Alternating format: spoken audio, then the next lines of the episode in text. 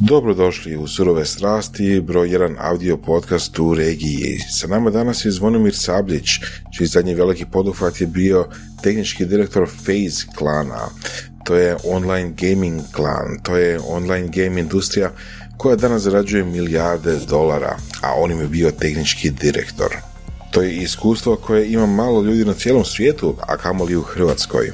No, velika tema sa kojom želimo pričati sa Zvonimirom je kako uspostaviti startup, kako zapravo od projekta napraviti uspješan startup i kako ga prodati. Konkretno, oni su prodali svoju aplikaciju konkurenciji, Miro. To je jedan od najvećih svjetskih alata za whiteboarding, odnosno kolaborirano pisanje po virtualnoj bijeloj ploči, obično za planiranje i za stvaranje projekata. A mi idemo dalje. Imamo konačno termin za meetup. Je prvi naš meetup 15.9. Zabilježite datum. Još točno mjesto i vrijeme ćemo dogovoriti, biti će u popodnevnim predvečernim satima i biti će gosti iz surovi strasti, biti će tema koja će se obrađivati i biti će puno zanimljivih stvari, uključujući i druženje. Kao i inače, možete nas podržati na Patreonu, potražite surove strasti i to je način na koji možete donirati nekoliko dolara, recimo desetak ili eura mjesečno da bi imali ovako dobar sadržaj.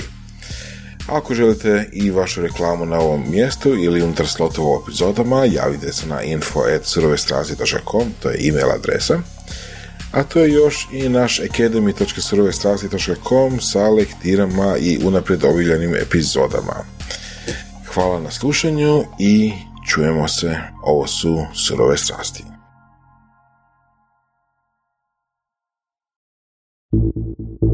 Mm, ovo su surove strasti. Phase? Clan. Phase Clan. Da. Je li to klan u smislu gaming klana? Da, da, da, da. Mislim, to je jedan od najvećih uh, svjetskih gameova, ovih klanova. Dobro. I oni imaju preko 80 ovih uh, igrača trenutno. Dobro. Uh, I s njima sam počeo raditi prije jedno, mislim, tri godine, ali nedavno smo prestali, tako da... Čekaj, čekaj, sada- čekaj, daj nam prvo objasni uh, kaj je to uh, klan u gamingu. Pa klan, mislim, to ona ekipa, ekipa se zapravo, mislim, svi ti klanovi, znači to su sa- sada ogromne kompanije, tipa Face Clan je valuirana oko 350 milijuna dolara, ali to je, to su počeli ko ono klinci od, ne znam, pe- 13, 14, 15 godina, su se skupili, igrali su nešto i konkretno Face Clan je počeo sa trick shotovima. Znači snimali bi na YouTube i stavljali ono neke cool shotove, tipa hite se sa zgrade u igrici i onda u, u zraku ubiju nekog. I, I onda tako su oni poslije poznati na YouTube i oni su krenuli 2010. i do sada su se razvili u ogromnu korporaciju. Čekaj, kako to točno funkcionira? Znači, neka ekipa ono snima neke isječke iz svoj, svog igranja i onda se spoji s nekim drugim i s trećim i tak nastane klan. Kako to točno Da, funkcionira? da, da, pa mislim ono, tad ja mislim da su oni povezali tipa na Messengeru, ili ne, ne, kako se zvao onaj, Na? MSN. Na Još na MSN. MSN, uf, to je davno bilo. Da, da, da. I ono, počeli se tak dopisivati, to bili su i cool jedan drugom i spajali su igrici i tak počeli raditi trick shotove, vide i onda je YouTube došao i ti subscriberi i to i to i to i tako. ono. Ima dosta tih youtubera i čak i klanova. Šta razlikuje po tebi one koji su uspjeli, primjer kao Face Clan i one koji nisu, koji još uvijek imaju, ne znam, ono, tipa 500 subscribera. Moram ti reći, znači tri godine radim sa Da. Face Clanom, promatram, pokušavam shvatiti što je to, jer radio sam na ono, pošto sam vodio cijeli te- tehnološki tim i onda smo radili na razno raznim sustavima, tipa jedan sustav je bio za analizu videa i svašta nešto i gledao sam dosta tih njihovih videa i baš sam promatrao što je to što njih čini da oni imaju ono stotine milijuna subscribera, a neki drugi imaju ono 100, 200, 1000, 5000. Da. Nemam blage veze. Ozbiljno, nakon tri Evo. godine. Znači, zbilja sam pokušavao, ono, i ne samo to, pošto oni su u tom Hollywoodu, ja sam inače išao uh, radit on site s njima u Hollywood uh, 2019. par mjeseci. I to je baš bilo ono centar, centar Hollywooda, poznate zvijezde, ovi Da. Jake Paul i sva ta ekipa. I gledam recimo i cure. koje su na Instagramu se, te influencerice koje se ono proslave, imaju milijune i milijune followera. Ja gledam, gledam jednu, ima 13-14 milijuna followera i gledam drugu, ima 2000. Iste su. Po meni nema ništa drugčije na tom profilu što, što njih toliko razlikuje, a followeri su, eto, 13 milijuna naspram 13 tisuća. Da, evo, budemo predstavili gosta, samo da se još nadovežem, zadnjih nekoliko dana sam pogledao onak nekoliko videa na temu LinkedIn influencerstva, ajmo reći, na, i u biti, kak se to zove, potovi, Um, znači, pazi koja ti je baza. Znači, baza je to da sad recimo ono, um, ti i tvojih 20 prijatelja se dogovorite da želite ono imati, ajmo reći da želite imati veći rič na LinkedInu i napravimo recimo grupu na, neko, na nekoj messaging aplikaciji i sad ja stavim status, ok, i uh, vas 19 imate zadatak da mi lajkate i da mi napišete komentar. I onda, I onda u biti, znači unutar 24 sata svatko od nas e, mora staviti status i 20, odnosno 19 komentara. 19 komentara na tuđe postove. I na taj način u biti e, raste rič. To su ono, ajmo reći, neki trikovi, ono kak, jer ono što, kako u biti trenutno Link- LinkedIn algori- algoritam radi je, ukoliko e, se pojavi engagement unutar e, 60 minuta, onda se, ajmo reći, aktiviraju ono LinkedInovi al- algoritmi koji će ono dati nalog, e, ovo je popularan post. Kužiš? Da li misliš da to- toga imaju u gamingu i, i, i recimo kod influencer? Pa sigurno imaju ono jedina, jedna od većih tih stvari je njihov ono collab. Znači oni Da, ko, ko- kolaboriraju jedan s drugim i onda naprave jedan neko snimanje zajedno i onda jedan drugog slikaju i stavljaju šer. Jer zapravo ono zaključak ovoga, koji bi ja izvukao, ne moram uopće biti u pravu, je da je zapravo i a, internet influencerstvo a, networking. Apsolutno. E, Znači, o tome sam ja isto razmišljao. Ja sam mislio da je recimo jedna stvar što je jedna recimo cura je povezana sa drugima i onda ona, ona se stalno se slika s nekim koji ima ono više followera od nje i onda ona tako prikuplja.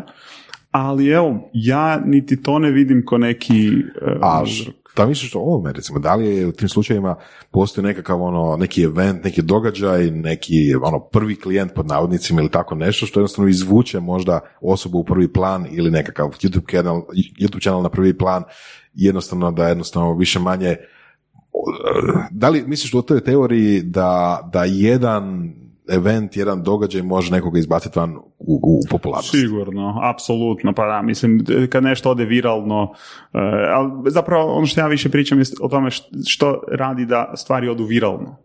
To je recimo ono što, što ja ne razumijem, ali kad neka stvar ode viralno, apsolutno, ako si na nekom eventu, ima pet influencera i sad svi skupe i napravi se nešto što očito eksplodira i ti si jedan od njih, apsolutno, da, tako da slažem se. Da. Da, ali ipak mora biti nešto još, mora biti možda vrsta eventa ili nešto tako. Mislim, samo viralnost, znam konkretno jedan YouTube kanal koji je super, uh, jedan, uh, jedan engleski ili- škotski, ne znam šta je, ko- komičar, koji posta svaki tjedan mali kratki komični video tipa od 2-3 minute, točka. Znači ono ništa fancy, mislim, lijepo on to napravi i bude ultra smiješno ponekad i sve skupa, ali ima tih nekih 40-50 videa, mislim da se zove Alistair, neko zanimljivo ime. Crowley, Crowley. Ne, ne, nije Crowley. Uglavnom, poanta je, jedan od tih videa je postao viralan. Znači, od 50 videa koje je stavio u zadnjih, ne znam, ono, godinu dana, jedan je postao viralan, ima preko 2 milijuna a, viewova, što, ok, nije naročito nešto svemirski viralno, ali s obzirom da svi ostali imaju tipa 50 tisuća, taj jedan odskače, ono, iznimno kuriš. Ali nije mu donio popularnost, ono, svi šeruju taj jedan video i točka, nema, nije naveo subscribere putem tog videa. Pa mislim to je stvar. ono slično ko oni, kak se zovu, oni kad, kad pjesme, one hit wonder, One hit wonder. Ono, to od uvijek postoje, ono, napravi jednu pjesmu koja je mega poznata, svi je znaju i to je to. Da, može i to ima isto. Da, nastavit ćemo u tom tonu. Evo, samo Voraše, molim te, predstavi našeg gosta s kojim smo aktivno krenuli i već se dobro zakačili u komunikaciji. Da, s nama je Zvonimir Sabljić koji je došao po preporuci jednog kolege sa faksa Senka Rašića A, i, I došao pri preporuci kao, da, da, da, ono, ja sam, on se neko priča, ali ja, ja sam nešto radio, a, jedan projekt, a, nije, mi- ono, išao sam dobro, ali ne tako kako bi trebalo ići, prodaja nije bila nikakva, la, la, i onda je došao Zvonimir i onda je sve se preokrenulo i, i onda napravili smo proizvod, našli smo kupce, prodali smo firmu i sad smo ono, Dakle- startupaši u exitu. Dakle, Zvonimir Sabljić, Mesija. Pa, bome, hvala Senku na, na ovakvom, na ovakvom introductionu. Što možeš reći u svoju obranu? Pa, ja ne osjećam se da je bilo tako, ali eto, ono, drago mi je da, da je neko to tako vidio. Ok, ajde malo iz priče. Kaj je bilo prije i što se dogodilo prije i poslije? Fotografiju nam daju kratko. Da, pa em, zapravo ja sam bio tu iz Zipu, baš smo pričali sad prije, prije nego što smo počeli, kak mi ovo tu mi sve ovoga, brings up memories. Bio sam u Zipu, to je bilo 2016. E, u jednoj generaciji sa, sa jednim projektom i mi smo ono, to na faksu smo smislili neki startup i krenuli smo tu i tako smo prodali kroz generaciju i usred generacije smo mi zapravo odlučili da e, da, da to nije to, tim nije bio ono, dobar, nismo ono, se kretali u smjeru u kojem bi htjeli. Čekaj, I- tim nije bio dobar.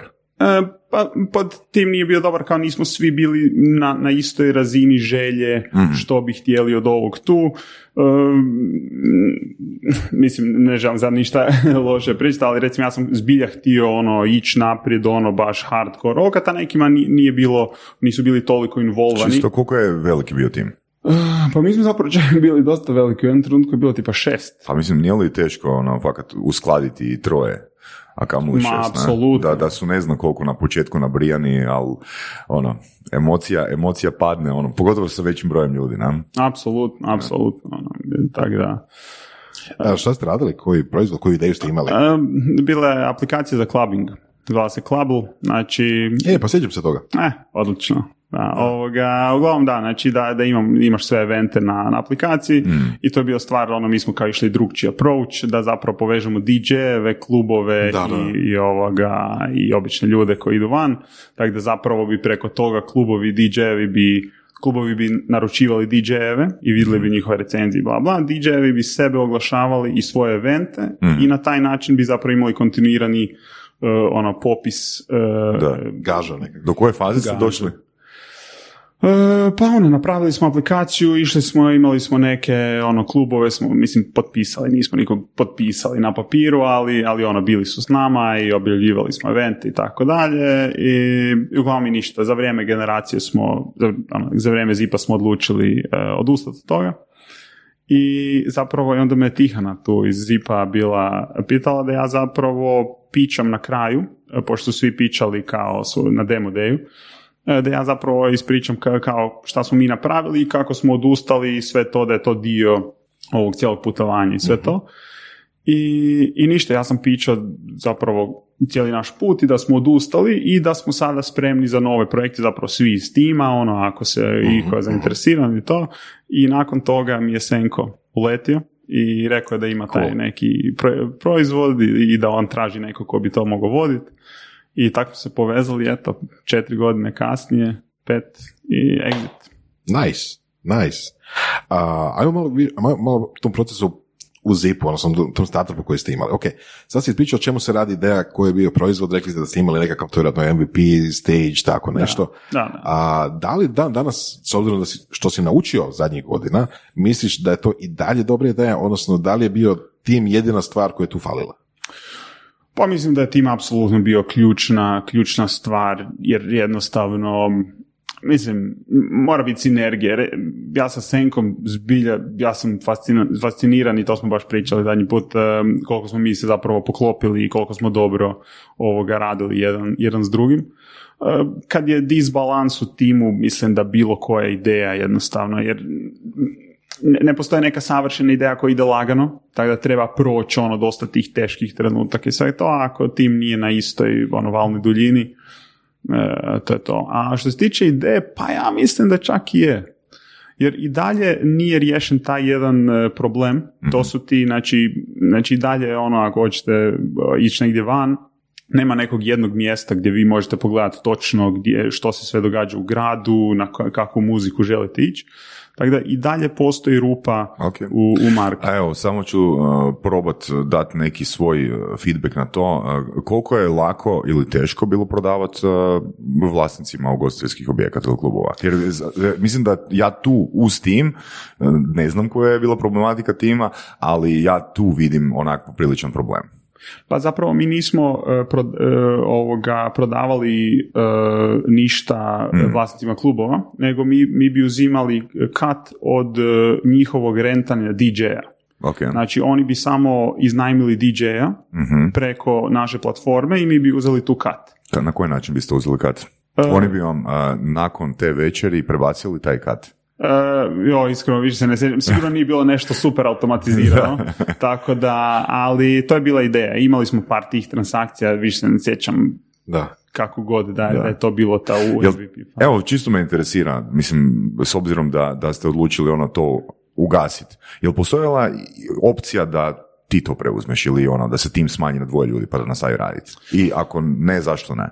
Pa, zato što niti ja osobno nisam bio u tome toliko strastven, jer Mm. e, znači klubovi, tu ima, o- ok, mislim, osim tima ima tu niz problema e, ko u svakom startupu, recimo danas vla- mnogi vlasnici klubova i cijeli taj, kako bi rekao, cije- cijeli taj e, ekosustav e, iz moje perspektive nije bio toliko moderniziran da se sad može na neki način approachat njima i da oni su sada spremni na neku digitalizaciju i pričati. Dakle, po meni oni imaju dosta neki tradicionalni pristup e, i za to po meni je zbilja trebalo e, strasti za cijeli taj ekosustav.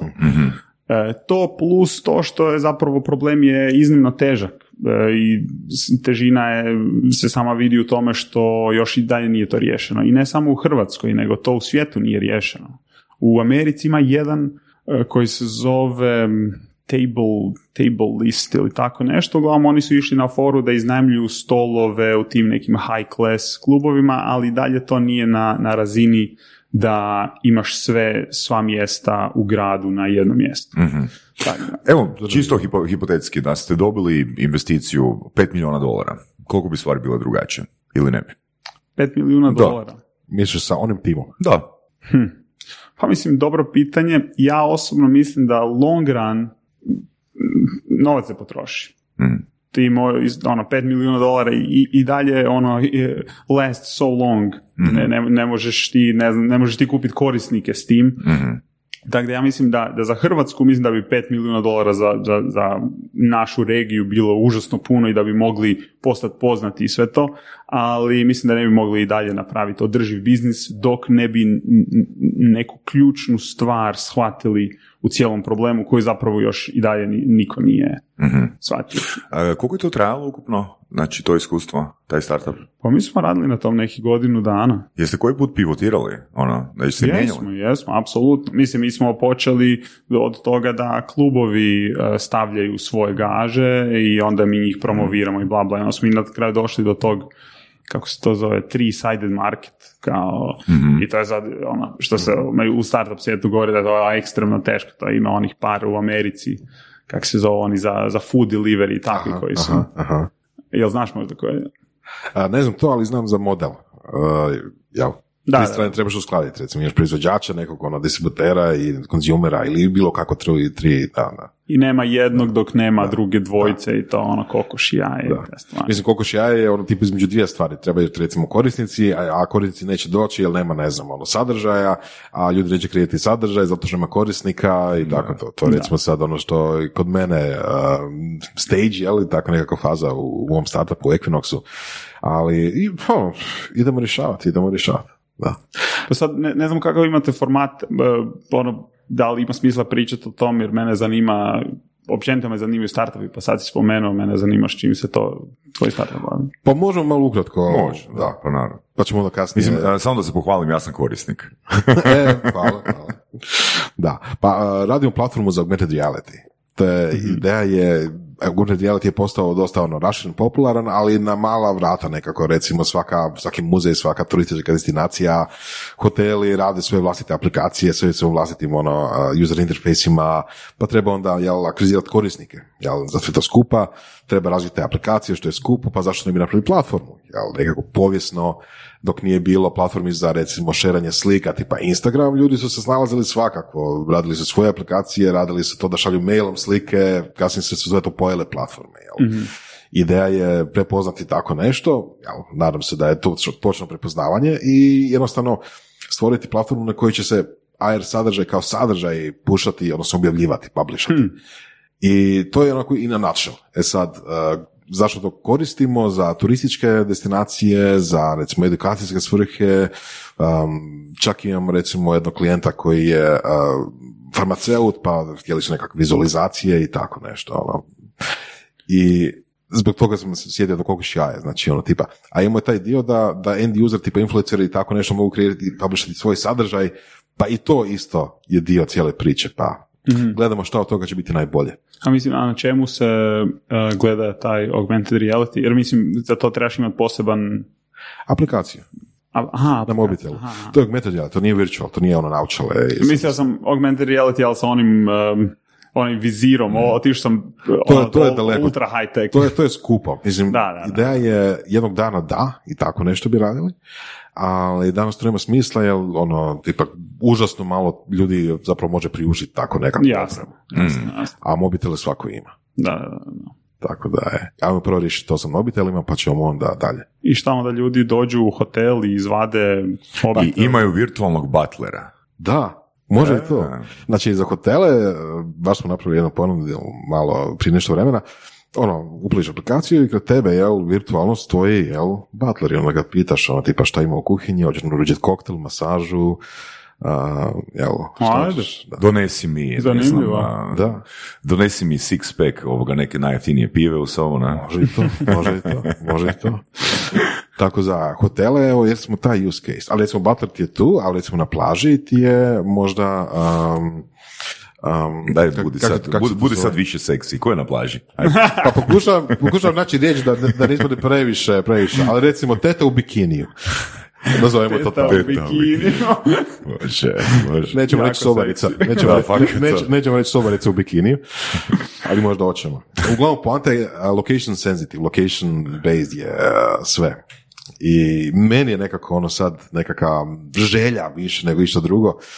Znaš, ono, svijet budućnosti, AR je posao upališ mobitel u bilo kojem dijelu grada i sad tu vidiš sadržaje, neki od tih su reklamni, neki od tih su igre, neki od tih su nekakvi entry pointovi za ture turističke, um, odeš tamo, klikneš, uđeš u turu turističku, platiš 9,99, jeli, a, ideš okolo. A, ono što mi radimo, glavni štos je location-based sadržaj. Znači, na određenu GPS lokaciju piknemo to i tamo i tamo i tamo i tamo. Tako, to je nekako, ono, to je vizija, to je, to je, ono, to je, to je munč. Pa do, dobra vizija. Mislim, nije ni lagano imati e, tako neku grandioznu e, viziju u kojoj ono možeš ići. Pa, hvala, hvala. S jedne strane hvala, ali e, treba, treba doći do toga, treba to Jasno. ostvariti. Mm. E sad, ne priča, ne priča više o meni, sad možemo malo autu, jel? Kako si ti došao do te ideje? Odnosno, koji si ulog u timu u tom prvom timu? E, pa vodio sam cijeli tim, CEO, I guess, CEO. ali... Otkud ti vještine, iskustvo? Tad si imao koliko, 24 godine? 23, 24? E, da, kad smo krenuli negdje 2015. 20. Jesi imao prethodnog iskustva u vođenju timova? u, u, u biti, bivanju CEO, ne. A kada ste onda izvlačili slamke koji će biti CEO? Pa zapravo, čak i jesam, ja sam sa 19 godina sam e, počeo studio za snimanje ono, reklama, vjenčanja, spotova Oh, nice. i takve stvari, da, da, da. Znači, nekak jedan rani poduzetnički duh. Pa zapravo da, zapravo uvijek, uvijek sam htio nešto napraviti. Uvijek mi onako, i tipa imali smo, ja sam skejto, i imali smo kameru, ono, uvijek Cool. skateri snimili s kamerom i bilo mi onako, pa ajmo nešto raditi, nekak zaraditi, nešto i onda smo krenuli sa vjenčanjima, s ovim, sa onim, tako da, da, od uvijek sam nešto, nekako ono, aktivan bio, a ovaj Klabel, mislim, ja sam počeo sa tom idejom, ja sam zapravo rekao ljudima, evo, hoćeš sa mnom raditi, Mhm. ono, treba mi nešto, bit će cool iskustvo, naučit ćemo svašta nešto i tak je zapravo se to razvilo. Cool. Znaš što me zanima? A, recimo, da li, ko- koji environment, u kojem environmentu su odrasa, si odrastao? Da li su to bili recimo poduzetnički ono, uh, im, nekakvi inputi u djetinstvu, da li te, ne znam, roditelji se bavili poduzetništvom, Ili te siromaštvo motiviralo? Pa, siromaštvo, jad i bijeda. Ne želim živjeti takav život, želim biti CEO. Da, ne, ne mogu nikako reći da sam bio u siromaštvu, ali nisam bio nikako okružen niti sa poduzetništvom, niti sa bogatstvom, ni ničim tak. Mi- Mislim, meni osobno više meni, što meni super i sad trenutno sve, i OEP i sve što radim, mi zapravo ko igra. Ja uvijek ljudima govorim, ono, ljudi igraju igrice na, na kompu, na ovom. Ja doslovno ne mogu si zamisliti bolju igricu od onog što, što radim. Do, ono, meni, meni je to to, to mi je igrica, ono, super. i probavam svašta nešto, tako da mislim da je više s tim motivirana, ne sa, ne znam, utjecajem poduzetništva ovim onim, nego više kako nešto probat, nešto vidjeti šta će se dogoditi. Što onda za tebe predstavlja uspjeh? Što za mene predstavlja? Hm. Ha, mislim, složeno pitanje.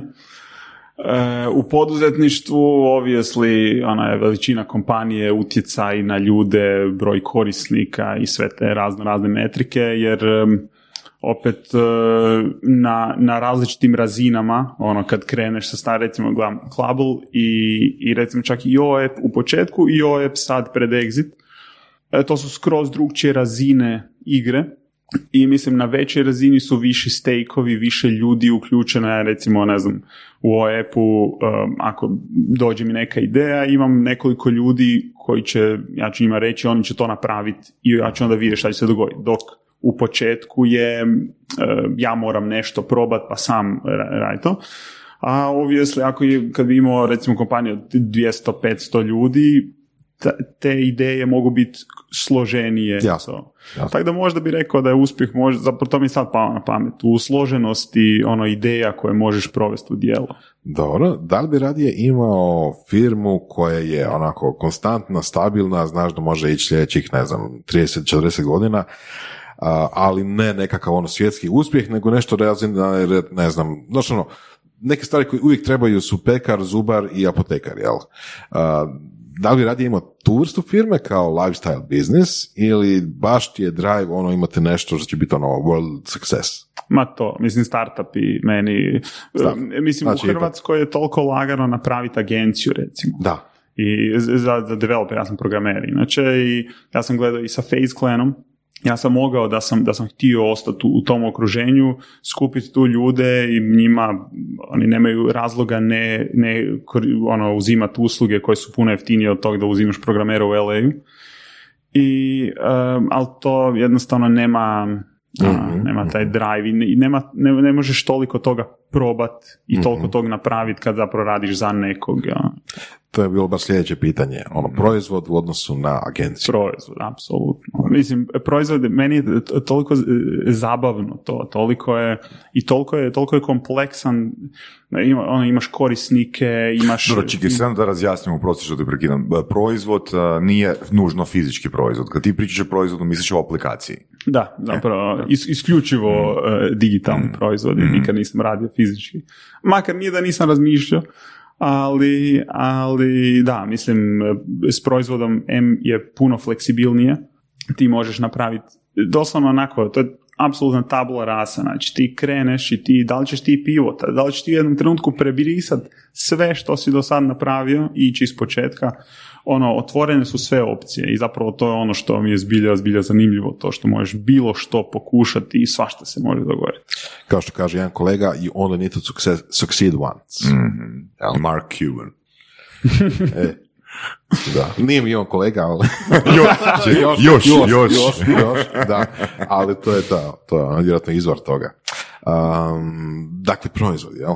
Da, da, apsolutno. Ma mislim, ne, ne znam, sad, sad onako dok pričam s vama, ono, nisam, ne, ne sjećam se kad sam imao ovakav razgovor gdje sam baš razmišljao o tome što mi je ono uzbudljivo, ali ti proizvodi, pogotovo start-upovi koji se brzo kreću, jer kad ti napraviš neki proizvod ovak, ne, neki fizički, puno je duži put do toga da ti vidiš feedback tržišta i to, u digitalnim proizvodima to je toliko dinamično, di, di ono, meni recimo, to svi pitaju kao koliko radiš dnevno i to meni je doslovno nekad mi je teško prestati raditi ne zato što sad ja moram ne znam što napraviti nego zato što me zanima šta će se dogoditi sad i sad i sad i sad ono. Da, zato si napravio analogiju s igricama, na? Najboljim igricama. Apsolutno, apsolutno. Totalno to. Mislim, meni je onak dok, dok isprobavam stvari, to je igrice. Sad šta će se dogoditi na idućem Još, levelu? to, idućem. još samo jedan nivo. Još Da, samo da, da, da, da. ok. Jedna stvar je napraviti sa tehničke strane e, proizvod, znači aplikaciju, što god, ali opet treba doći do klijenata, treba doći do korisnika. Kako ti taj dio ide? Pa mislim, meni je, kad pričamo o toj igrici, meni je to taj dio. E, Ovaj tehnički dio m, je pogotovo recimo ok kad se, kad se radi sa, sa machine learningom, tu onda ne znaš koliko će, šta će se dogoditi to, ali kod ovog običnog programiranja zapravo nema tu nečeg što te može zaustaviti, ti ćeš napraviti sigurno to što si zamislio, nema tu ne znam šta. Ali ovo sa, sa korisnicima, tu je stvar gdje ti dobivaš feedback i dobivaš što radi, što ne radi, mijenjaš, gledaš da li dobro radiš, da li dobro ne radiš, to, to je mi taj neki uzbudljiv dio, ono, apsolutno. Ok, ajmo malo to detaljizirati. Ono, a, kako onda testiraš, kako dolaziš do, do korisnika koji, iz kojih dobijaš feedback uopće? Pa mislim, to može biti na, Nagovaranje. Cold calling, cold, cold mailanje, ono, uzet 100 milijuna mailova i trpaj. Ovoga, tan, tan, tan. Da. E, pa ne, zapravo na, na, na razno razne načine, ali ono što mogu reći, onako, ono, trik tipovi ono, za startupove, što smo napravili sad e, prošle godine u ovoj epu, što je fenomenalno, možda najbolji način koji sam vidio za, za dobivanje feedbacka s tržišta, kako naša e, e, najveći korisnici su bili učitelji i e, napravili smo neke promjene i tako dalje i išli smo vidjeti ovoga kako, kako korisnici to vide to i stavili smo na Upwork znači Upwork, ne znam, znate, ono, stranice za freelancere i to. Da. Znači stranica na kojem se povezuju firme i freelanceri. I Poput, recimo, uh, TopTala ili TopTal. poput, da. Samo je ovo puno šire. TopTal Da. ima ono za programere, dizajnere i nešto, a ovo tu je Tipa kao freelancer ili onaj e-lance. freelancer. Da, da, da. A čekaj, a- a Upwork, Upwork se preimenovao freelancer, je li? Freelancer.com. Ili Ne, obrnuto. Ne, e-lance je uh, E-lance- na freelancer. To Ne, će moguće, znam da se jedna preimenovala. Ne, ne. Skoro. Da. E, E-Lens e, se spojio sa još jednom kompanijom koju sam zaboravio kako se zvala. O, Odesk. O, Odesk. E, Odesk, Ima, e, da, da, je, da, da, Odesk. Odesk, da, da. Odesk i E-Lens su se pretvorili u Upwork. Mhm, A, ok, znao sam da neka bila rošada. Da, ok. Ok, ali, ali znamo o kojim se kompa- kompanijama radi. Ok. Da, da, da. I onda? Uglavnom mi mi smo objavili e, post e, za učitelje, da nam treba učitelj e, koji je normalno English teacher, math teacher i takve stvari, e, da nam reviewaju aplikaciju i otišao bi jako na call s njima i oni bi mi šerali screen, ja bi njima rekao, e, samo učitelji koji, koji nikad nisu vidjeli ovaj app. I e, rekao bi im, evo, odite na ovu stranicu, nemojte gledati prije, nego, prije kola, na kolu otvorite stranicu i pričajte mi sve što, što vidite, što vi razmišljate nice. i sat vremena, znači slušat osobu šta ona sve vidi, količina znanja, znači ja ekstremno preporučam, znači to ono platiš sat vremena 30 dolara, a za tih 30 dolara dobiješ Nice. uvid u um kori, tvog target korisnika kako on vidi I, Nice. I kako znaš kako filtrirati informacije? kako misliš filtrirati? Pa recimo ono, s koliko korisnika, test, testnih korisnika moraš napraviti takav intervju da bi dobio ono, taj insight, pa mislim nije dovoljan jedan, na? Pa ako je jedan, onda bi trebao dobro filtrirati informacije, na? Mislim, e, znači nije to em, sad neka analitička da mi sad uzmemo ono stotine korisnika. Znači ja sam pričao recimo sa 10 korisnika, 20, to ono ode ti sat vremena sa svakim, ali e, vidiš em, Broj ponavljanja, ono, feedbacka, ili što? e, manje je da te, ti, ti dosta imaš na umu tu analitičku Ok. ono, analizu baš, e, koja recimo kad ono stavi se na 100.000 korisnika neki eksperiment pa se onda gleda ti uzorci i to. Ovdje tu e, više vidiš to što drugi ljudi vide, što netko vidi i počneš uočavati stvari koje su logične. Jel možemo... Imaš primjer neki? Da, da. Jel, jel ovako primjer? Da li se radi o tome da dobiješ feedback tipa aha, sad sam otišao na stranicu, eh, ali, ali iz prvog paragrafa mi nije jasno što, o čem se radi. Jel ili to ne, ili ne sviđaju mi se boje. Da. E, e, Ili call mislim, to action button je premalo. ne, ne boje, ali recimo e, ono, došla sam, ja recimo bi im rekao kao, ok, zamisli se da sam ja, ja sam tvoj učenik i e, ti si ono pročitala je ona na, na prvom paragrafu da je to za šeranje, kao šeraj mi board. I ona dođe i ne znam, klikne ovdje, klikne ondje i kaže, hm, a ne znam, sad je ona pokušava vidjeti i, i vidim što ju buni, š- gdje se ona fokusira, žena konkretno s kojom sam razmišljao, Teta u bikiniju, skoro. E, te- teta u bikiniju. Ovoga, e, na što ona obraća pozornost i što su stvari koje bi trebali um, emphasizat da ona dođe do tog šera, da uzme i, i kopira i šera svom djetetu. I stvari koje se pitaju. Oni se recimo pitaju, ono, pročitaju neki, e, neki button i ne znaju što, što, što radi. Ili recimo ne mogu, ne mogu penat, ne mogu pomaknut board i tako. Mhm, mhm. Tako da... Super. Tako ste došli do feedbacka ne samo od korisnika koje ste cijeli, nego od korisnika koji ste cijeli, ali koji nisu u Hrvatskoj, jel? Je to u principu internacionalni... Da, da, da, apsolutno. Mislim, konkretno smo se fokusirali na Ameriku, zato što tamo ima najviše tih. Cool. Ovoga, Cool. da. A, znači, to si, ako sam skužio, radio za, a, za whiteboard a, firmu sa Senkom i to. Ajmo se malo prebaciti na taj dio.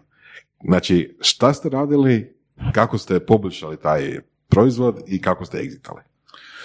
Pa, znači, OEP je, ili bio, ili je, e, znači, kolaborativni whiteboard, znači, to je bijela ploča koju, ono, imate doslovno bijelu ploču na kojoj možete crtati, šarat, pisat e, svašta i možete ju šerat, dobijete link koji šerate s nekim i oboje, svi su na, koji su na toj ploči vide što drugi ljudi crtaju. I najviše, kao što sam rekao, se su koristili to učitelji gdje bi povezali cijeli razred na tu bijelu ploču, zbog čega je i za vrijeme korone eksplodiralo dosta. E, tako da e, to, ali uz to su, su koristili i timovi u biznisima za brainstormanje, za kolaboraciju i takve stvari. E, tako da to je bio proizvod. Kako smo, koje si, Poboljšali. kako smo poboljšali? Pa, mislim, to je bilo, recimo, možda zanimljiva stvar koja, koja je meni, jedan, napravio sam bio video na YouTube-u stvari koje sam naučio uh, iz startupa, ono, najveće lekcije. I jedna apsolutna lekcija je strp- strpljenje, gdje ono, svi pričaju o startupovima kako ono to eksplodira, ono gledaš te, ono ne znam, YouTube, ono počnu za godinu dana se prodaju za milijardu dolara, ono, super, ono. E, nama je recimo bilo, mi smo radili smo na jednom redizajnu gdje smo 2017. i pričali smo puno s korisnicima i mislim uvijek, je, uvijek se sve, sve svede na korisnike, ne možeš ti razmišljati i, i doći do poboljšanja. Tako da smo ono pričali s korisnicima što bi ovako, što bi onako, bla bla. I napravili smo taj cijeli redizajn koji smo mislili da će sad napraviti ne znam kakvu eksploziju i ono dva mjeseca kasnije ono povećalo se revenju za recimo 20% što ono nije, nije malo, ali na toj skali na kojoj smo tada bili nije niti bilo e, previše.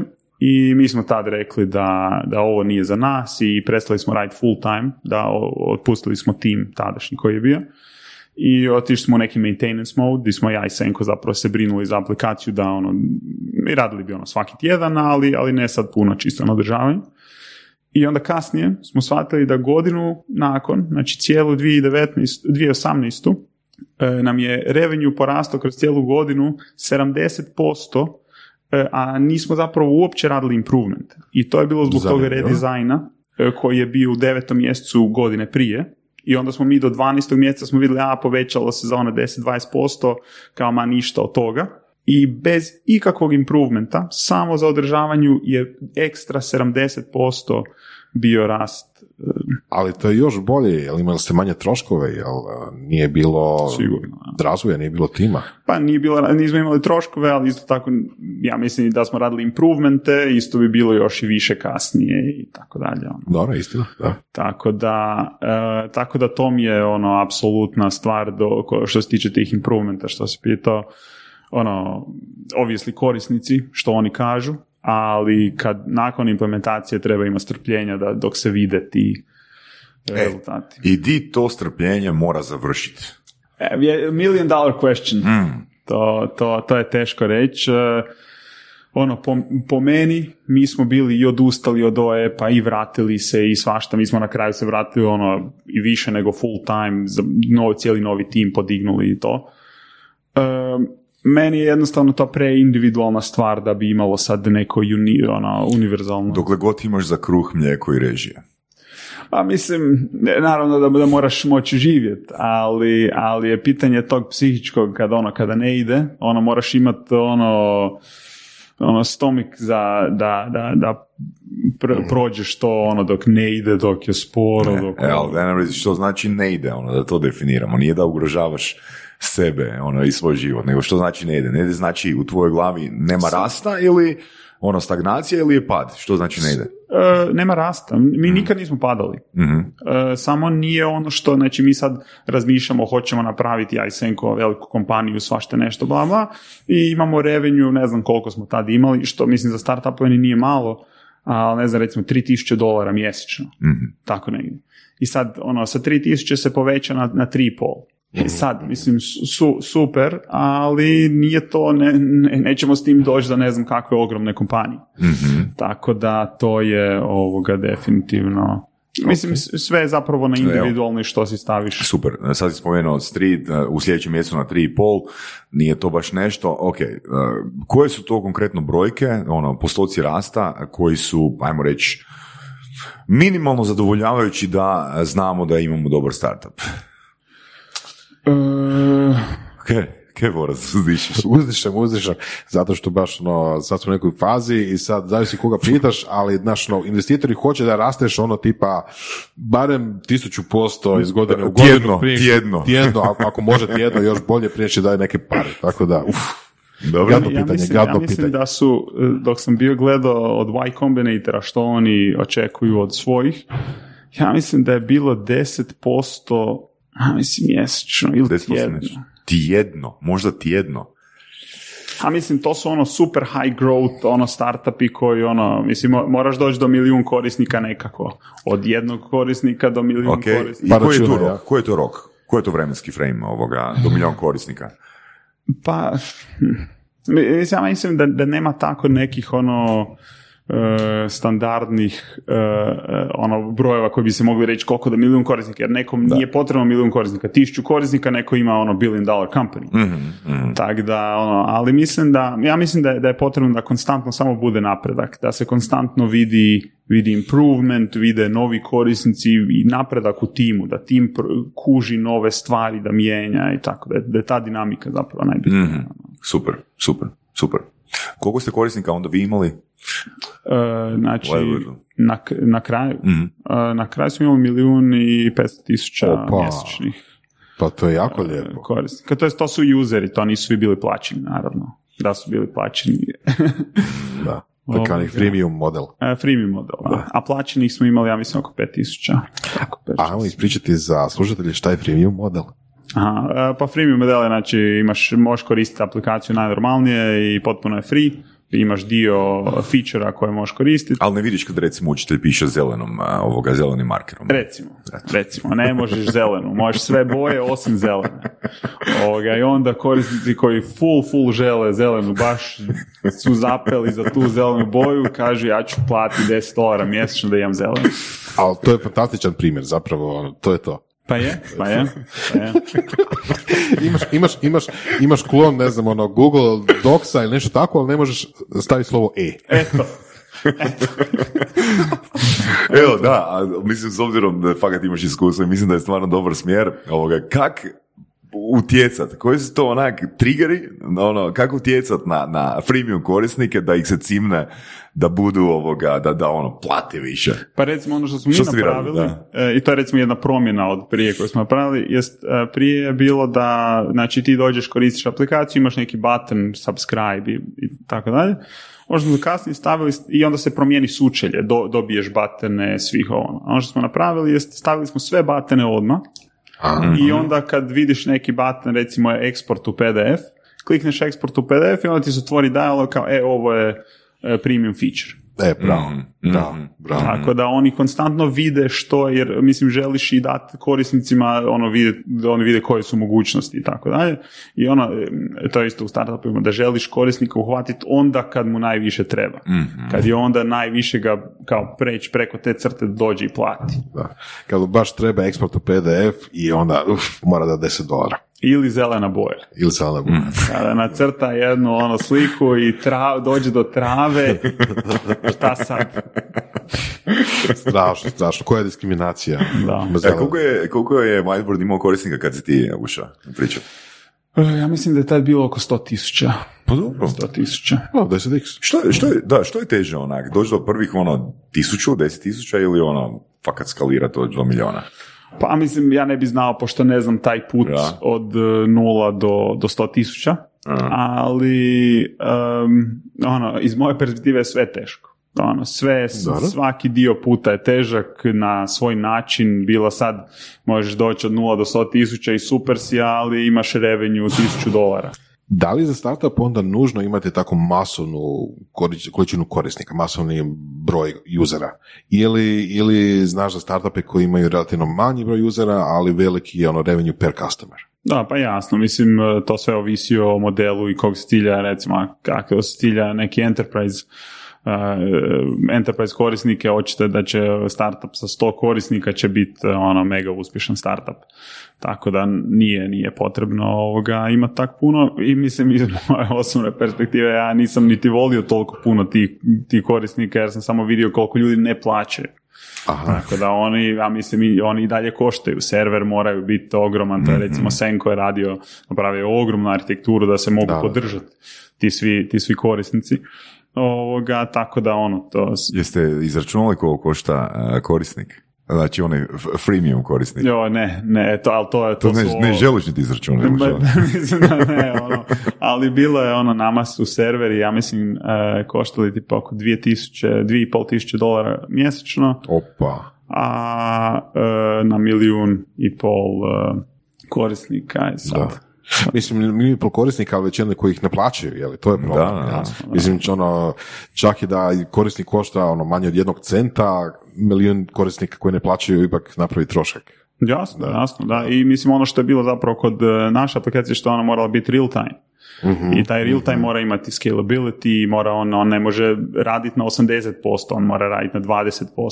Da. Tako da, A, da li onda to znači da ste imali puno neiskorištenog potencijala u smislu monetizacije u tom proizvodu? pa sigurno. Jer bi se, sigurno. ono, to značilo da bi trebali, da biste trebali u ono doba, recimo, više uh, polagati u marketing, odnosno uzeti Da. nekog da radi taj dio. Ali me- meni, meni se tu još jedno pitanje nameće u istom smjeru zapravo. Mislim, s obzirom da si radio pod navodnicima intervjue s učiteljima, da, da daju ono, ajmo reći neki feedback, neko svoje iskustvo korištenja toga.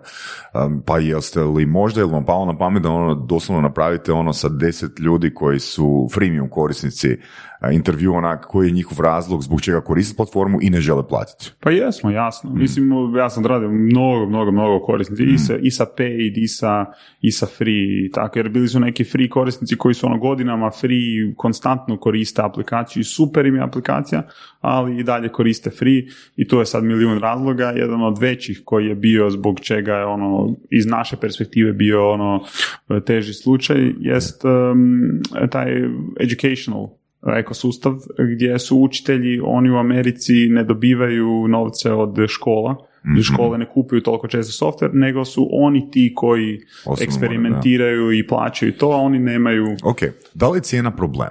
Da li je cijena broj jedan problem? Nika, apsolutno ne. Mhm. To, to sigurno ne. Ne, ne. Teško, mi je, teško mi se zamisliti uopće startup kojem je... Da li je broj cijena rješenja onda primarni problem?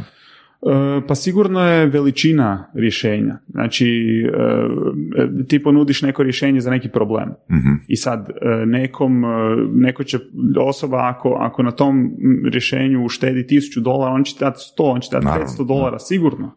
A opet ako on uštedi ono dvije minute mjesečno, on ti neće dati ni 10. Tako je, da. Tako da, da sve je taj omjer, ali ja apsolutno mislim da, da je bit fokusirati se na value, koji se, Ok. koji se daje korisnicima, a ne cijene. Ok, znači value može biti ono ušteda novca ili ušteda vremena. Koji je onda selling point whiteboarda bio?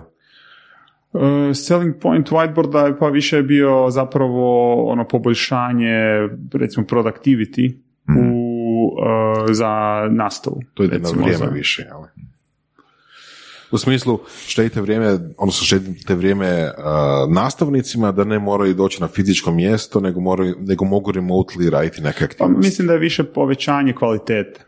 Dobro. E, recimo, znači, oni mogu za vrijeme korone, oni nemaju sad e, priliku, oni mogu preko telefona, oni se čuju preko Skype-a i Mhm. oni rade tako, onda snimaju e, svoj stol, snimaju svoju Mhm. bilježnicu i takve stvari, a sa ovim tu oni imaju poboj- poboljšanu kvalitetu usluge koju oni daju svojim studentima, Mhm. dok tutoraju preko interneta. Mhm. Ok, cool, da. I čekaj, i onda želiš reći da većina korisnika nije htjela platiti tu kvalitetu, to poboljšanje nastavnih okolnosti. Meni je to onak e, dosta nespecifična riječ, ono, kvaliteta i poboljšanje. Na? Znači, mene bi uvijek zanimala kod kupovine bilo čega, neka stvarna brojka nečega, jer ja štedim ono, točno e, četiri svoja sata tjedno ili mjesečno ili štedim svojih ono 70 dolara mjesečno ili tak nešto. To, to, to bi meni bio ono baš ono selling point. Jer konkretno radili smo za jednog klijenta nedavno, evo e, Jereta, ne? I on ima... Alter Advoco je Al- da, firma? i ima e, software, znači CRM za odvjetnike. I o- njegov selling point je, dakle, e, da štedi, da taj software štedi jedan radni dan mjesečno. Konkretno jednom odvjetniku. Znači, u biti za cijenu, znači selling point glasi ovako, za cijenu jednog vašeg sata vi štedite minimalno jedan dan. Kužite? Ok. A to je znači 8 sati. Znači praktički u toj rečenici imamo benefit i vremena i novca. I onda smo se mi malo igrali sa tim uh, frame-ovima ovoga pića tipa uh, zadnji petak u mjesecu vam je slobodan, imate isto novca, na? znaš? Da, da, da, da. Kužiš. Da, da, da. Pa ima smisla, apsolutno ima smisla. Sad, mm, ja mislim da opet neke stvari nisu, ne mogu se toliko kvanti- kvantificirati Da, jasno, jasno. ovoga ko, ko to. Ono što mi je prvo palo na pamet, možda malo, malo off, ali, ali recimo entertainment. Recimo Phase Clan, što smo pričali, Mhm. igrice i to. Sad što oni nude svojim korisnicima? Oni nude čisti entertainment. Mhm. Čist, ono, I sad šta, šta ti znači entertainment? Entertainment je skroz jedna Da. ono, nova vrsta usluge koju ti oni daju.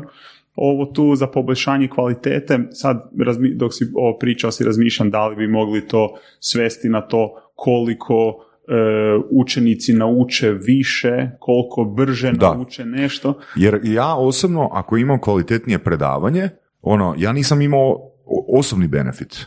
Znači, a opet moji učenici a, isto nisu imali benefit jer ne znaju a, kako ta usluga za njih, kako takvo predavanje netko drugi može raditi. Mislim, kužiš kaj ti želim reći. Znači, ako su oni po defaultu zadovoljni s mojim predavanjem, a, ako ja svoje predavanje dignem za 20%, ono, njima je sve jedno jer onak nemaju drugo ili treće iskustvo. Jel kužiš? Nemaju referentnu znači, točku. oni nemaju ono, e sad što, ovo je kvalitetnije, kvalitet, nemaju referentnu točku, ono, u odnosu na što je to kvalitetnije. No, ako postoji taj ono konkretan, konkretna brojka, to je dva sata mjesečno ili nešto, to je opipljiv selling point. Pa mislim istina, iako opet nisu studenti tu koji trebaju vidjeti e, njihovu razliku, nego treba učiti taj točno, koji učitelj prije i treba vidjeti razliku, tako je, da. da. Poslije whiteboarda. I da, sad si spomenuo entertainment, eh, entertainment, edutainment, ovoga, eh, zabava, znači edukacija i zabava. Em, siguran sam da ono, znaš primjere, mislim koliko je, koliko je lakše, teže prodat eh, edukacijsku uslugu nego recimo neku zabavu. Koliko ljudi kod nas je recimo pretplaćeno na ne znam eh, Netflix ili HBO, a koliko je zapravo ima neki account na Udemy ili ne, nekoj platformi koja zapravo je isti omjer eh, cjenovni koliko košta recimo Netflix, jel tako? Da. Pa mislim, ja mislim da se to baš povećava mnogo e, taj edukacijski dio, jer znam koliko ljudi, ja isto, ono, ja recimo uzem si, uzeo sam bio dok smo i radili na, na ovoj appu i dok smo zapravo i za vrijeme exita i to je trajalo jedno pola godine pregovaranja naprijed, nazad, gore, dolje, to je ono bilo strašno. I u jednom trenutku je izgledalo ko da će sve propast i nisam znao šta, e, šta da radim i uzeo sam si, to je bio ekstremno skup tečaj, ali doslovno sam trebao taj dan za negotiation, za pregovaranje. Kod Išao Krisa? Di si bio? E, onaj na ma- masterclass. Kod Krisa Vosa ili? E da, da, Da. da, da, e taj sam uzeo. Mm. Da, Chris Voss na, na masterclassu. A sad, pitanje je koliko mi je pomogao, ali, e, ali mi je trebalo mi je nešto Hitno. hitno da, need. da ono da vidim šta, šta da ja sad radim. Znači mi smo u situaciji... Znači nisi išao prije, prije na ono freemium, ajmo vidjeti ovoga koji sadržaj mogu dobiti prvo Ne, ne, ne, pitam, ne, kad? bi- bilo je best, best uh, negotiations, Tactics. ono, da, ono course, uh, idemo. Mm. Tako da, a, ali ja mislim da ljudi dosta uzimaju te razno razne Mm. i super je to što je danas dostupno na Udemy. Udemy Mm. možeš naći ono što god, što god ti ono padne na pamet. A entertainment je ono, a, mislim on je standardan. Ono, Ali samim tim je veća konkurencija, na? pa da, mislim, ono što opet, što Netflix nudi i što Udemy nudi, kvaliteta sadržaja na Netflixu i na Udemyu je beskonačno različita. Mm. Da recimo možda da imaš, ko recimo masterclass, Mhm. ali na Udemyu da ti sve korse, recimo da imaš kurs u poduzetništvu od, ne znam, ono, ovi, od Jeff Bezosa. I. Jeff Bezos priča 8 sati, ono, napravi cijeli kurs. Ja mislim da bi puno više ljudi ono sad ku, u- kupovalo to. Jer opet, a na Netflixu imaš hollywoodske filmove. Tako da opet mislim da je ta razlika. Mhm, mhm. Ajde nam malo pričaj, ako smo spremni, o Exitu. Hm? Da, da. Festivalu. Da, pa... e, Kao, e, e, jedno pitanje za početak. E. Ko se, da li ste se vi prodavali ili su oni vaš našli pa su kupovali? Znaš što mislim? Mi smo se prodavali sad, znači ova priča može ići ono satima, to je ono, toliko je ono dugačko, ali prodavali smo se, mi smo odlučili ovoga se prodati, mi smo čak uzeli um, jednu brokersku firmu Mhm, mhm. e, koja prodaje startupove i e, inače e, to mi inače odvjetnik savjetovao da to ne pričam, ali hrvatski pa, pa e, ne, neće niko vidjeti, ali oni su napravili strašno loš posao. Toliko loš posao da na kraju je sve e, e, najbolje odluke koje smo mi donijeli u odnosu s njima su bili da njih ne slušamo. Oni su, a oni su, i to su full poznata firma, oni prodaju, znači možete sad vidjeti na kojoj strani. može samo reći da li je to strana firma, naša firma? Strana, a mislim da mogu tu u Hrvatskoj ovaj, kako se zovu, sad se ne mogu fakt sjetiti. Toliko su loše bili. Da. Um, Pa nisu bili očigledno toliko loši kad se ne možeš sjetiti, da? evo, stvarno se, ne- FE International, da, FE International i oni su, znači, možeš otići na njihovu stranicu sada i vidiš da trenutno prodaju ono, vjerojatno 100 firmi, a prodali su ih 500. I to ne ono mali startup, ima, ima od 100.000 dolara do 20-30 milijuna. Mhm. I oni su u tom cijelom, znači doslovno da, da sam na kraju, e, e, smo pričali smo o, e, kak je korona bila pa se cijena se mijenjala i to, ja rekao ovoga, e, kolika bi bila sad izračun cijene i oni naprave ogromne analize i dođu i kažu nam ovoga, kao kolika je cijena i meni Senko je bilo čudno ono pa kako ovoga, tak malo, mi smo mislili da je veća, ovo, ono, oni pa ne, ne, ne, teško je, sad je to ono drugi rang cijene, lijevo, desno i e, ja uzeo solo, e, oni, oni su poslali nama tablice, ono, otprilike izračun šta rade, i uzeo sam njihovu, njihovu tu analizu koju one pošalju i na njoj sam ono radio neki tjedan, tjedan i pol sam išao baš duboko, duboko i to je teško je, jer nema na internetu neki ono how to evaluate, to je bila evaluacija kompanije, znači trebali smo doći do toga koja je naša evaluacija. I, e, i tog nema, ona ima taj SD način i ona EBITDA, ali, ali ne, ne, i dalje je to pre subjektivno, ono, Da. E, ovoga, i radio sam tak nekih ono 7-10 dana e, duboko, ono, ušao sam sve tablice, ja njima pošaljem natrag tablicu i kažem kao ej, ovoga e, Vidi ja moju došao- tablicu, vidi moju tablicu. ne, ja sam došao do, do cijene koja je 60% veća Opa. 60% veća e, gdje, gdje sam pogriješio jer ja sam i dalje Super ja, ja nisam ja, Odličan mail. Ja nisam mislio da, sam, da, da, da su oni pogriješili, ja sam mislio ono, ne, ja ne znam šta se tu događa, ja sebe moram uvi- uvjeriti, ali ovo meni izgleda ovak, jer ja sam išao ono naprijed, nazad, da dođem, da, da budem siguran tu brojku i kažem što, kao što sam tu pogriješio. I on kao, ok, kao budemo mi to analizirali, dva dana kasnije, e, imaš pravo, dobra Opa. je tvoja evaluacija. I, i, to, i, to su, I to su rekli onako kao da je to najnormalnija stvar, da ono, ono, ja sam sad to review ja sam napravio njihov posao, povećao sam si cijenu za 60%, Da. koju su oni skoro uzeli meni Da, iz džepa. da, da, da. I ok, ja rekao, znaš kaj, idem ja to jo- još detaljnije. Ja odbacim tu njihovu tablicu, idem još e, dublje i dođem na cijenu 100% veću. Znači duplo, doslovno, znači ja ne izmišljam ovo, doslovno 2x onoga što su oni na, na, na početku ovoga. Ajmo se doći do tog dijela gdje to ima dosta subjektivnosti. Ok, možemo reći, Da. a firma koja godišnje zarađuje toliko, toliko ima revenue taj i taj, pa ne znam, ono, puta, ne znam, sedam, pa ima raznih ono palac puta oko načina da se to izračuna, jel da? A, ali, recimo, da li, da li, da li iko gleda zapravo um, brojke na taj način ili više im, više im odgovara tipa način da gledaju kakav je tim, kakav je firma, a, kakav je biznis model, potencijal rasta ili tako nešto od čisto ne Da li se to sve nalazi u tablicama? Jel se, i može li se naći? ne, ne, ne, koji, koji dio se nalazi na tablicama? Mislim da je to više pitanje. Mislim, u tablicama s- ono što se nalazi e, primarno oko tog biznisa i tog svega jest e, koliko je potrebno e, biznisu da, bu, da samo radi i da ne raste. Jer e, mi, naravno, u revenju koji mi dobivamo, Da. mi potrošimo sve, ali nije naš, naša godišnja zarada nula, naša godišnja zarada je puno veća, samo mi to ulažemo. I ono što se treba jest izvaditi se taj dio ulaganja i onda da se, da se vidi koliko košta biznis, koliko košta samo održavanje, jer neki biznisi su neprofitabilni s razlogom, jednostavno ne mogu Da, da, mislim, tu, tu me, e, o, o, daću mi jedan full, onak jednostavan, prizemni, prizeman primjer. E, ne znam da li ste gledali, znam da Voras je onaj Red e, Paperclip. E, Znači, Red Paperclip je, pf, čovjek je napisao na temelju svog iskustva knjigu gdje je zapravo sa jednom crvenom spajalicom u transakcijama, u zamjenama, u 12 transakcija došao do kuće. Samo je na, tražio je tržište, odnosno tražio je okvir unutar kojeg a, predmet koji on posjeduje ima veću vrijednost. Na primjer, u gradu je netko, ajmo reći u nekoj šestoj, sedmoj transakciji, neko je u gradu, ono, u nekoj zgradi se htio riješiti agregata.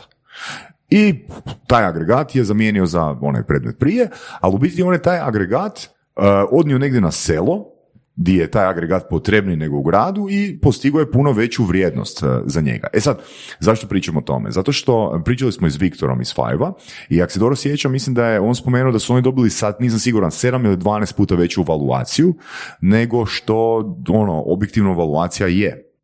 Ne, ne, ne, odnosno, ne bih rekao baš tim riječima, nije, nije bilo da, tako, da, da. nego su oni bili jako zadovoljni Tako sa svima koji su oni uzeli i napravili su evaluaciju puno veću nego što Tako i- oni, Viktor i ekipa mogli sami napraviti. Tako je. I za- zato- čisto kontrastno iskustvo. Da, upravo to. Znači, pitanje je ono, ok, valuacija je jedno, znači ono, objektivna valu- valuacija, a nikad ne biti objektivna valuacija, ali tu ima subjektivnih faktora, znači koji mogu utjecati na puta 3, 4, 5 ili 8. Ne? Apsolutno. Ne? Apsolutno. Mislim, iz našeg primjera ja sam dup, dodao sam duplo Što te spriječava da recimo samo dodaš ono tipa ono puta tri i kažeš evo, ja mislim da je to to.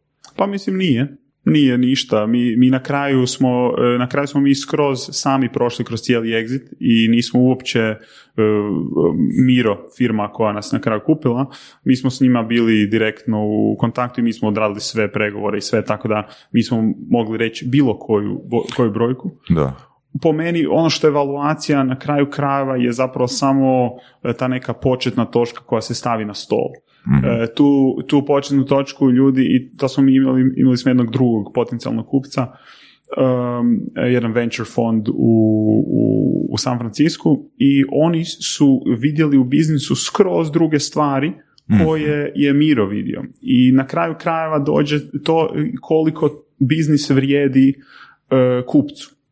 I sad mi smo, Točno, mogli, da, mi smo mogli reći deset puta veću cijenu i mo- o- sigurno ne bi Miro pristao niti ovi drugi, ali možda da je došao netko ko Neki baš treći. u tom Točno, da. trenutku Ko ti onaj negotiation seminar, eto, eto, da. Da, E sad, da li možeš dati primjer ili dva, recimo, šta su vidjeli ovi San Francisco i šta je vidio Miro? Rekao si da su imali dosta različitu viziju šta s tim biznisom napraviti, jel? ne mogu, vrlo čista ona slika, znači Miro je zapravo direktni konkurent OEP-u i oni imaju isti proizvod ko uh, ko OEP i njima prva stvar eh, tehnologija im eh, ne treba I druga stvar, mi smo imali dio sa API-em, znači mi, ti, si- ti možeš uh, i embedat cijelu, uh, cijeli whiteboard i white labelat ga completely u svoju web stranicu da doslovno ne vidi se da je, da je to app, ali cijeli engine je na appu i mjesečno plaća subscription. E, to njima uopće nije trebalo jer su oni se fokusiraju na biznis korisnike, bla bla. E, recimo to, to su dvije stvari koje njima nisu trebali, njima su trebali korisnici, njima je trebao ono cijeli naš user base, to je njima ono najbitnija stvar bila. Dok ovi San Francisco, oni nemaju nikakav whiteboard, njima prvo im treba tehnologija i drugo, oni su bili jako zainteresirani za ekspendanje e, API biznisa. Jer su oni, oni imaju još jednu kompaniju u portfoliju koja se bavi nuđenjem e, API ovih um, e, usluga API-a, nebitno. ok. I oni bi to zapravo pridružili sa tim biznisom i sa time bi oni zapravo imali dodanu vrijednost od samog API biznisa. A i njima recimo korisnici, korisni, ono, bili su im apsolutno ti milijune korisnica bitni, ali niti približno koliko e, miri. Zanimljivo. Da li to onda znači da je Miro bio spreman više platiti?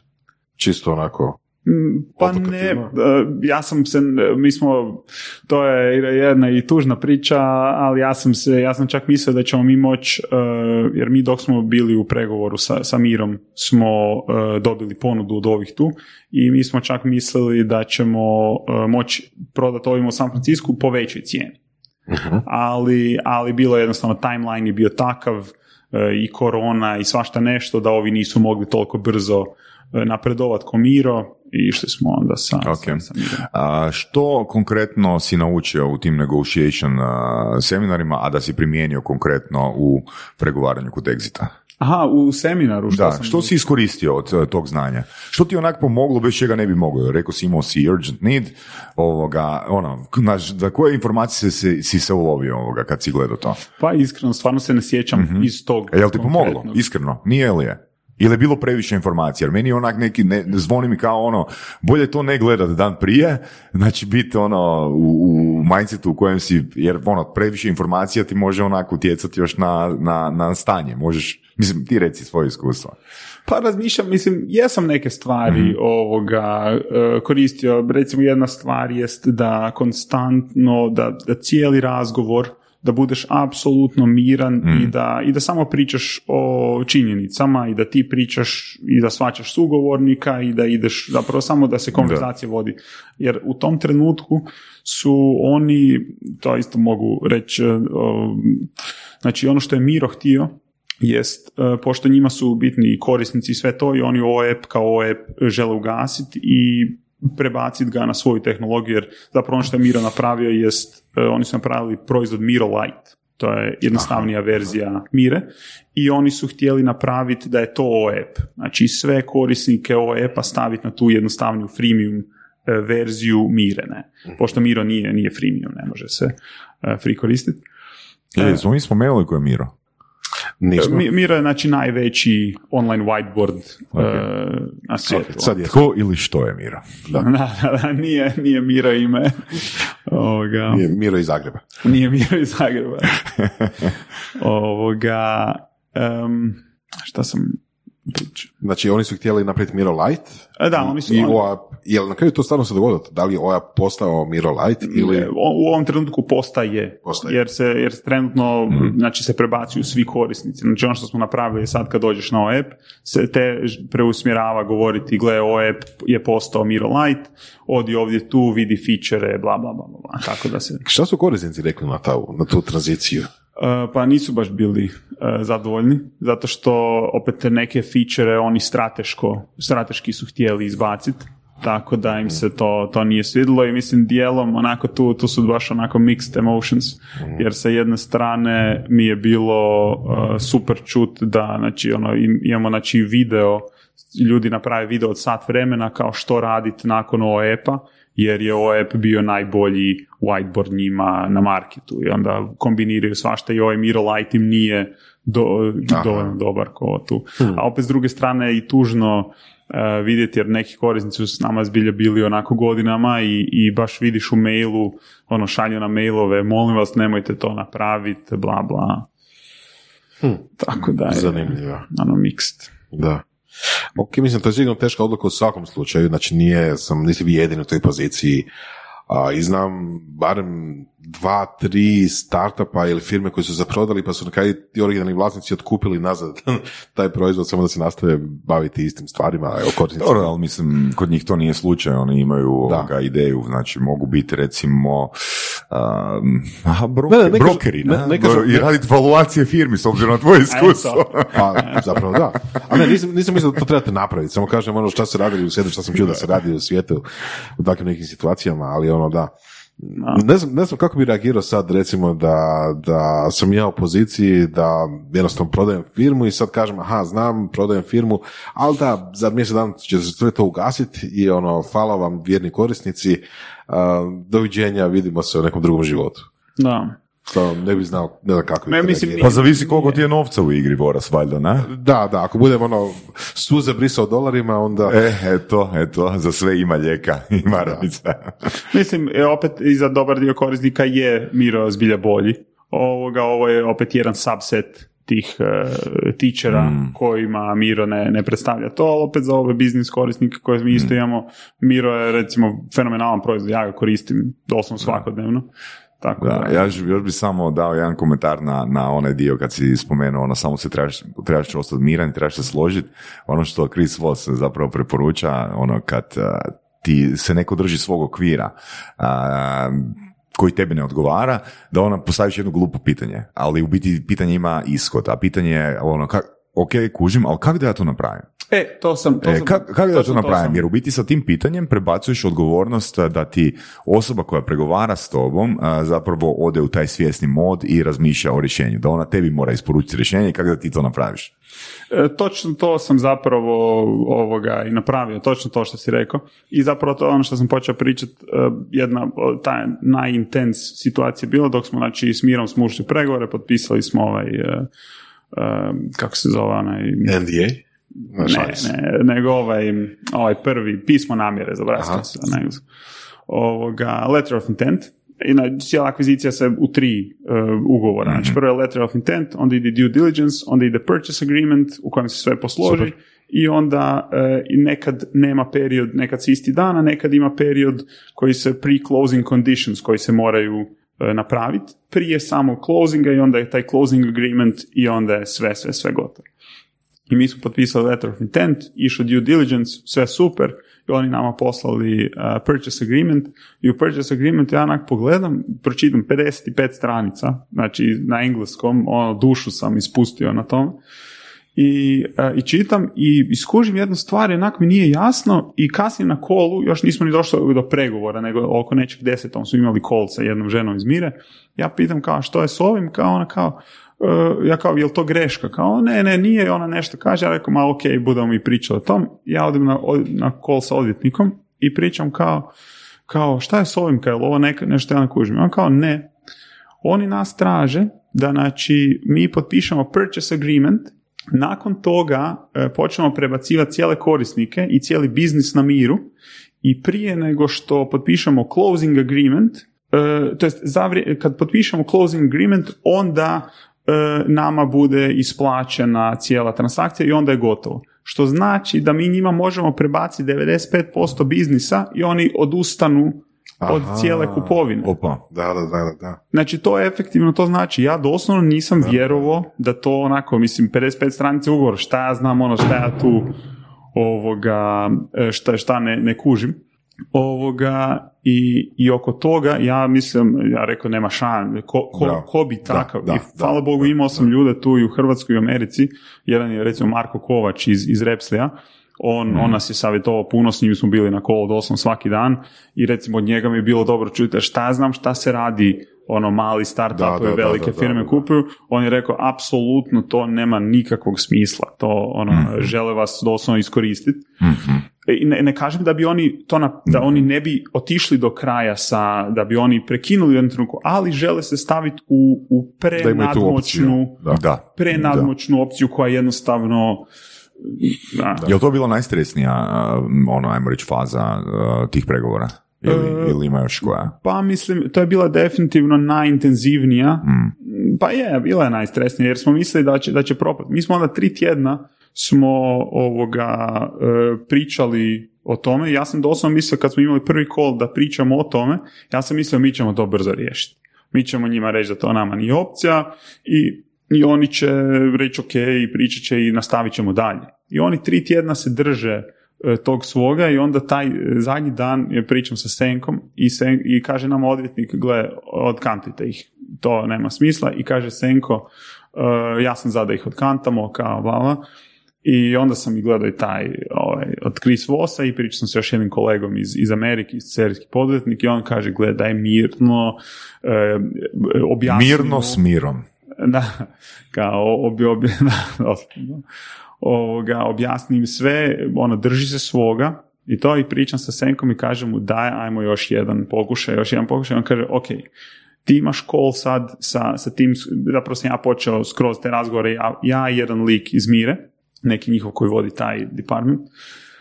E, ja rekao, idemo to svest kao na ono, ono ko na, na kavi smo, onak, ajmo, ono, pričali smo konstantno nas sto na kolu i s odvjetnicima, ajmo pustiti sve, ajmo ja i ti pričat, da ti kažemo da to nama nije opcija, idemo tako ono bratski pričat. Ja rekao Senku, daj da pričam tako, on je rekao, ok, ti imaš taj call, pričamo, pričaj tako bratski, napravi što god hoćeš, ako to ne funkcionira, ja ću im reći da, da ništa od toga. I doslovno je to bio e, dogovor sa Senkom i imali smo kol neki sat i pol smo pričali i prije tog sam gledao to Chris Voss, sve šta bi divi i, i nakon tog je popustio i eto i onda smo se, našli smo se da ipak ništa od toga. Mm-hmm. Zanimljivo. Mislim, imali smo mislim da je Ivan Mrvoš pričao o sličnoj stvari, da jako, jako, jako mora paziti na svaku riječ u svakom ugovoru, on lično, bez obzira što sad ima veliku firmu i puno zaposlenika i odvjetnika i sve skupa, ali da dan danas prolazi svaki ugovor pojedinačno, jer ono, jako često se dogodi baš tako neka, ono, pod navodnicima, mina. Mm. mm Točno to, točno to. I mi smo skužili da recimo nama je ta mina bila, ali nismo znali, e, mi smo, naš najveći korisnik je bio Apple Opa. I sa njim, da, i to baš headquarters u, u ovom San Francisco. Zanimljivo. E, oni su implementirali OEP na ovoga, na cijeloj, cijelom recruitment, recruitment departmentu, gdje mhm. su zapošljavali, kogo se zapošljavao Apple bi išao jedan dio intervjua preko e, OEP-a, ne. I, e, i s njima smo imali te veliki ugovori to i oni nama pošalju ono svoj ugovor i sve terms and conditions svog ugovora, ja onak pročitam onak, a dobro je, ono, ne vidim sad nikakav problem ovo, ono. Ono što sam kasnije shvatio koji je bio jedan od problema u pregovorima s Mirom, jest e, bio što taj ugovor nema termination. Aha. Ne može, taj ugovor se teoretski, sad ono šta bi tu bilo enforceable na, na mhm. sudu ili ne, to niko ne zna, ali e, mi, e, taj ugovor jedino može prekinuti Apple, a mi praktički smo vezani njima davati uslugu forever. I to, I to je bio problem uh, I što ako worst case scenario vi ne postojite? E, mislim, to je sad, to je ogroman problem općenito u tim uh, subscription biznisima. Mm-hmm. To, točno to što smo mi ona saznali, onda smo pričali za nekoliko odvjetnika kako bi se di se šta se moglo i na kraju dođe to da vrlo vjerojatno... Apple te ganja kao fizičku osobu. Da. Good luck. da, da nismo se htjeli naći u, u toj, toj poziciji ovoga, na kraju se vrlo vjerojatno svede da odeš na, na sud i mm. vrlo vjerojatno na sudu neće proći, ali nismo htjeli otići na sud. Zamisli del, deložaciju vlasnik stana od 26 kvadrata Apple. da. ok, da. A čekaj, to je bilo, to je, nije bio problem sve dok Miro nije ušao u igru, odnosno dok nije bio na horizontu, jel Miro? E, Zato što oni nisu htjeli nastaviti jel, proizvodi tako nisu, Oni su htjeli prebaciti korisnike na, na svoju, a osim toga, isto što, što Apple ima, da ne može se pre, prenijeti taj ugovor na drugu firmu. E, zanimljivo. Što, što je razumljivo.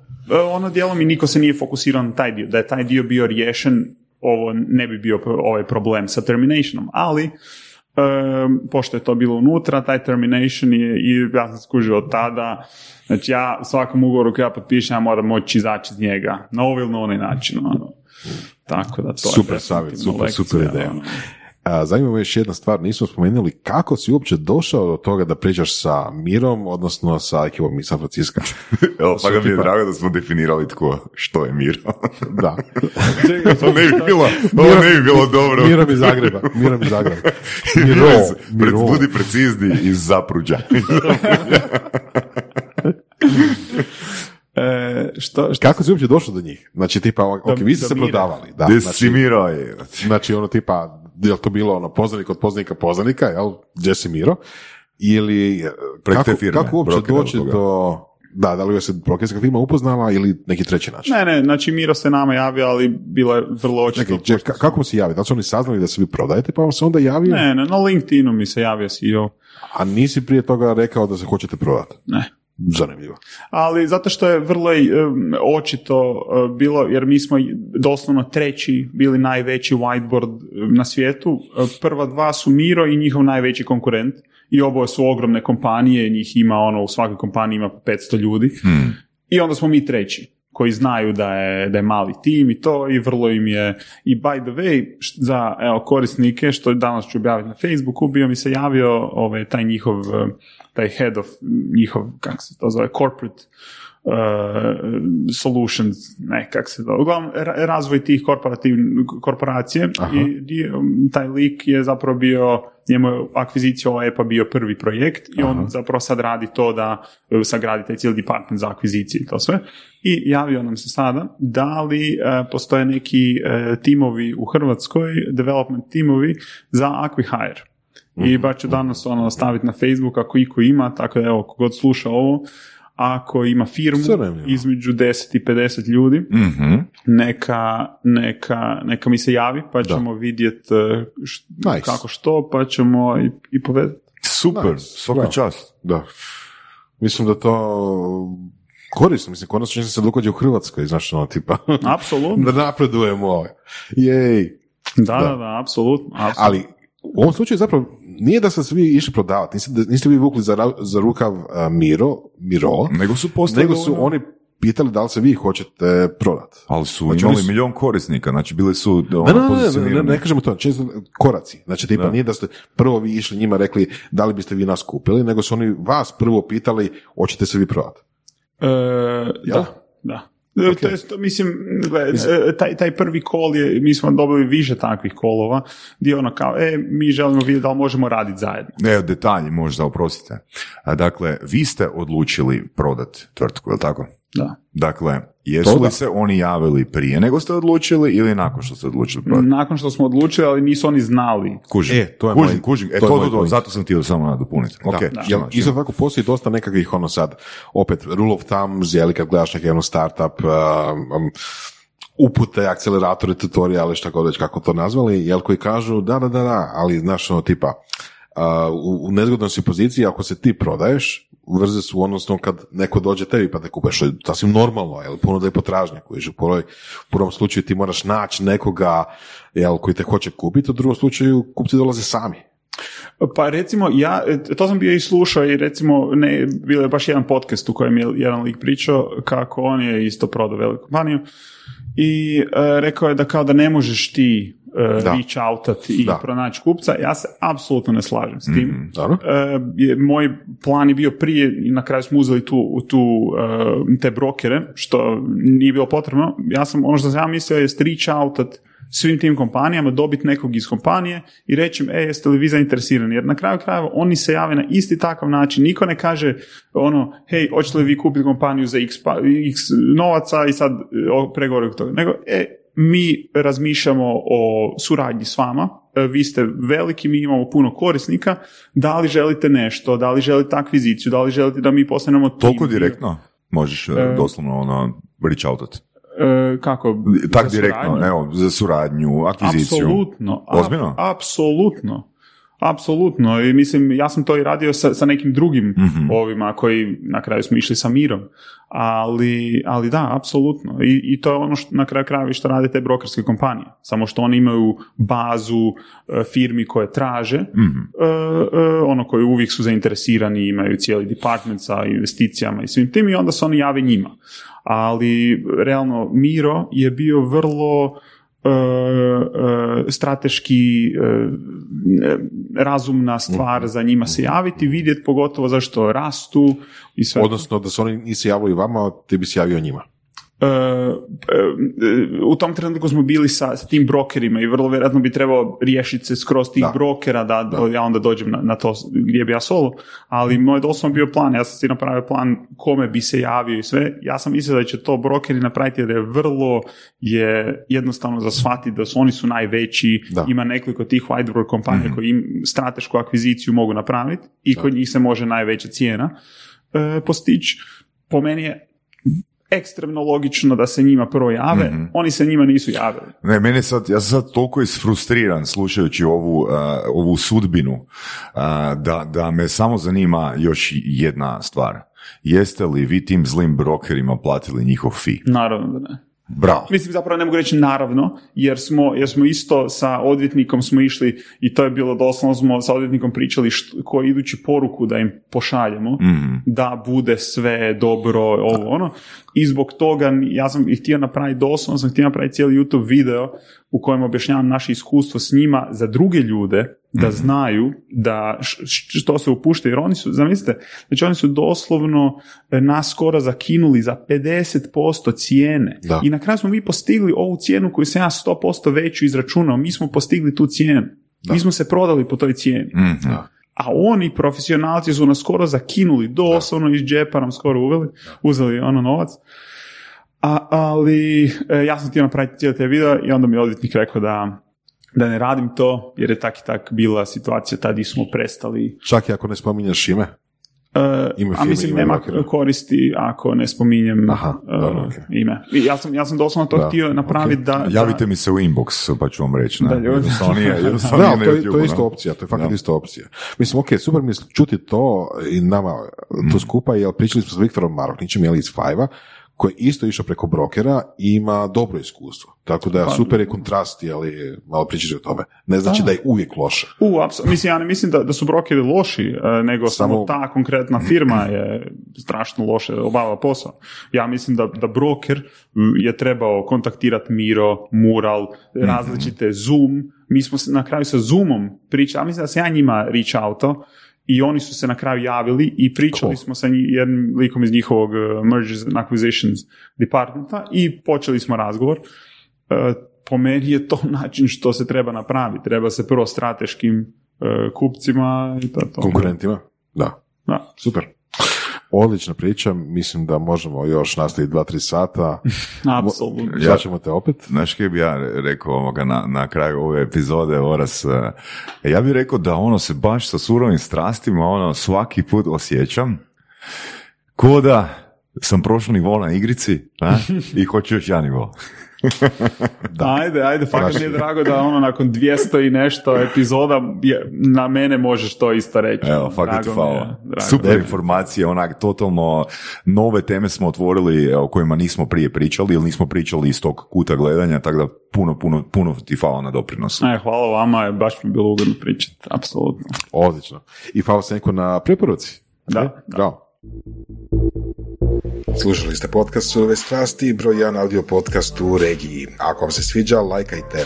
Ako se slažete sa gostom, komentirajte ili ako se ne slažete, pogledajte našu ponudu obrazovnog sadržaja na academy.surovestrasti.com. Komentirajte, lajkajte i nada sve šerajte tako da i drugi ljudi mogu saznati za surove strasti. Čujemo se i do slušanja.